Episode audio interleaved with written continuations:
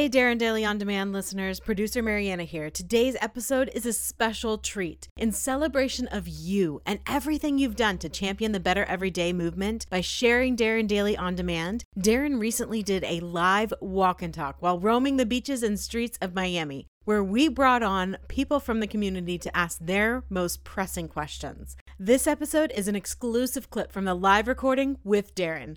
Let's get to it. Welcome to Darren Daily On Demand, your most trusted resource to help you become better every day. Here's your success mentor, Darren Hardy. All right, okay, let's bring on our next guest. We have a business masterclass alumnus, and she is super delightful and spunky. We have Miss Kelly Court joining us now.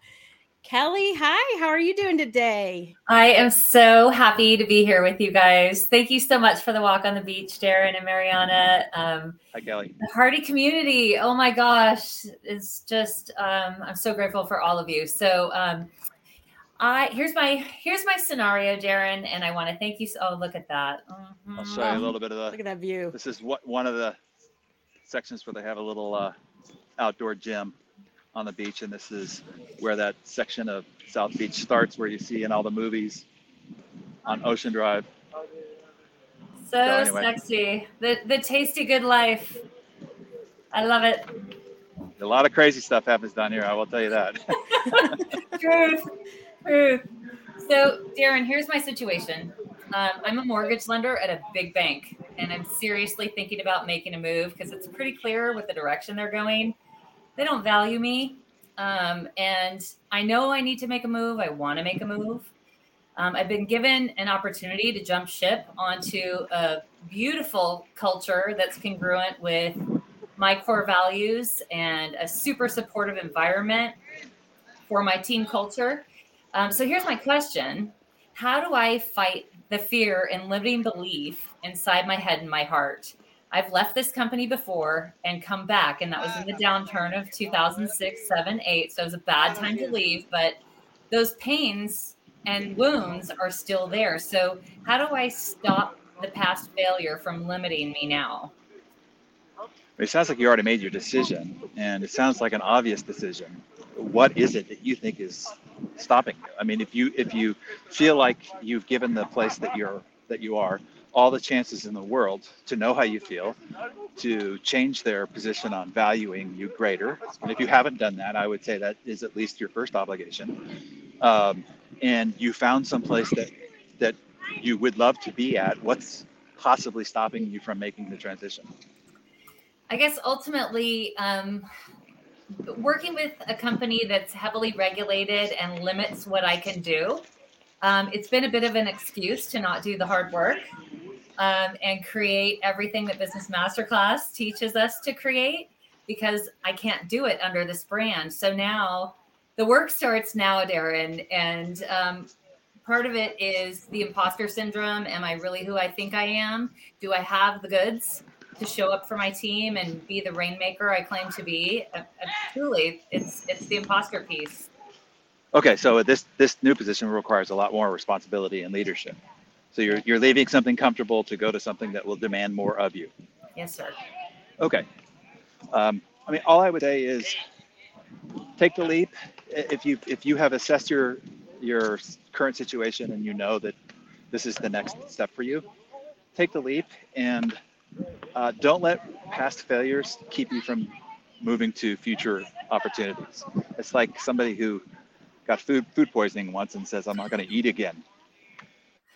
You, you know, I mean, it's you, have and and one of the things I think that people over dramatize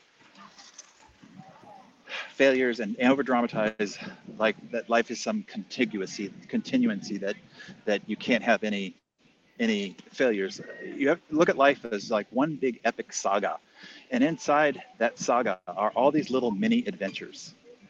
And some of those adventures are going to be fantastic and some of them are going to be failures and it doesn't really matter because you just start the next new little mini adventure.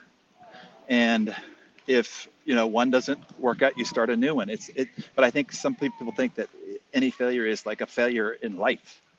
It's like no that's a failure in that little mini adventure. Yeah. And what you will find is, is most of the significantly successful people have had plenty of those mini adventures fail along the way. And it didn't stop them from doing the next one, first of all. And they only need to have one be significantly successful to ultimately that be how they are remembered. I mean, it's just a, just an extreme example. Okay, so you know My, Michael Jordan, right? You know, one of the one of the greatest of, of all time. But but we forget the fact that he failed a lot, and failed while he was in the process of accumulating his success. But he also failed at baseball, you know, and he and then he retired, and then he came back, and he played for the Wizards, and he, he sucked. Uh, he got into gambling problems uh, but none of that is remembered. None of that matters because he's considered one of the greatest athletes in the history of our humanity. Uh, so when you look at his epic saga, there's been all sorts of ups and downs, but his legacy is, and we've saw it through a whole documentary series, is one epic achievement so I just think that people over dramatize the potential for failure, that it's going to be uh, the end of your life's continuancy. Give it a shot. Give it everything you got. If it doesn't work out, start a different adventure. No big deal. I love it. You know, you, you know what I'm saying? Do, do, do you feel like it's not that big of a deal? Just give it a go. I got this. Yeah, fa- failure is not fatal and it's not final. I mean, that, that is a, a, trite statement, but like actually hear it and, and feel it. Like failure is not fatal, right? You're not operating in an emergency room. It's not life or death, okay? And if you fail, you're not going to die. And it's not final. That's the great thing about this uh, ordeal of success is that you only need to be right once to get wealthy. you only need to be right once, and you could be wrong a hundred times. There's, I have so many friends of mine who have had innumerable failures, things that they started that just flamed out, who today are very wealthy because they got one right. Yeah. I mean, in fact, you know, one of my mentors, Paul J. Meyer, had 200 companies and I think three were successful. But he was f- fabulously wealthy, owned t- two thirds of the Cayman Islands, and planes and everything you can imagine, all the all the toys and trinkets.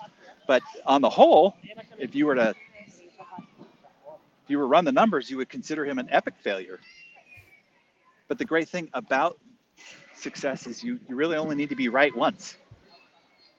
So anyway, I, I'm, what I'm trying to do is to take out the drama for you, is to to desensitize that it's such a big ordeal that failure will be disastrous. Give it a go. And then if it doesn't work out, you just shut the door on that one and you start the next mini adventure and you can decide whenever an adventure starts and stops. It's like, oh, that, oh, that was my past adventure. Let me tell you about my, let me tell you about my new one. That's it. it. I love All right. it. Thank you so much. Hope that helped. It did. Thank you. Thanks, Kelly. Yeah, Darren, I remember you telling me I you told me this a long time ago and you tell it to me regularly, you know, when we make a mistake or something, you know, did anybody die? Then right. Then learn and grow and keep moving. And I always remember that. It, it's hard. It is hard to jump over it when you tend to dramatize things. Here, here's a here's an image. I saw this um, uh, illustrated in an image that I think actually I, am thinking about it now because I think it was uh, an impressionable way to understand this. Is that a lot of people take failure and it ends up becoming like a weight that that that crushes them. That that you know become something that is burdening burdening them, when in fact the failure just need to be stepping stones. Every failure is an ascension if you take the learning lesson from that and step on that failure to the next step. So it ends up becoming a staircase rather than this uh, burden of failures that you have suffered. So instead of seeing it the weight, instead of seeing the weight of failures uh, hampering you, see each one as a stepping as a step. Now again, to make it a step, you have to take the learning from it, as you had said, and step on it to get to the next level. And then it's a staircase. And the only way to, to ascend, as we talked about earlier, is on the stepping stone of one failure after another in order to get to the other side where success is. Because between here and there is nothing but failure, right? Progress is nothing but not having realized success yet. So call it what you want.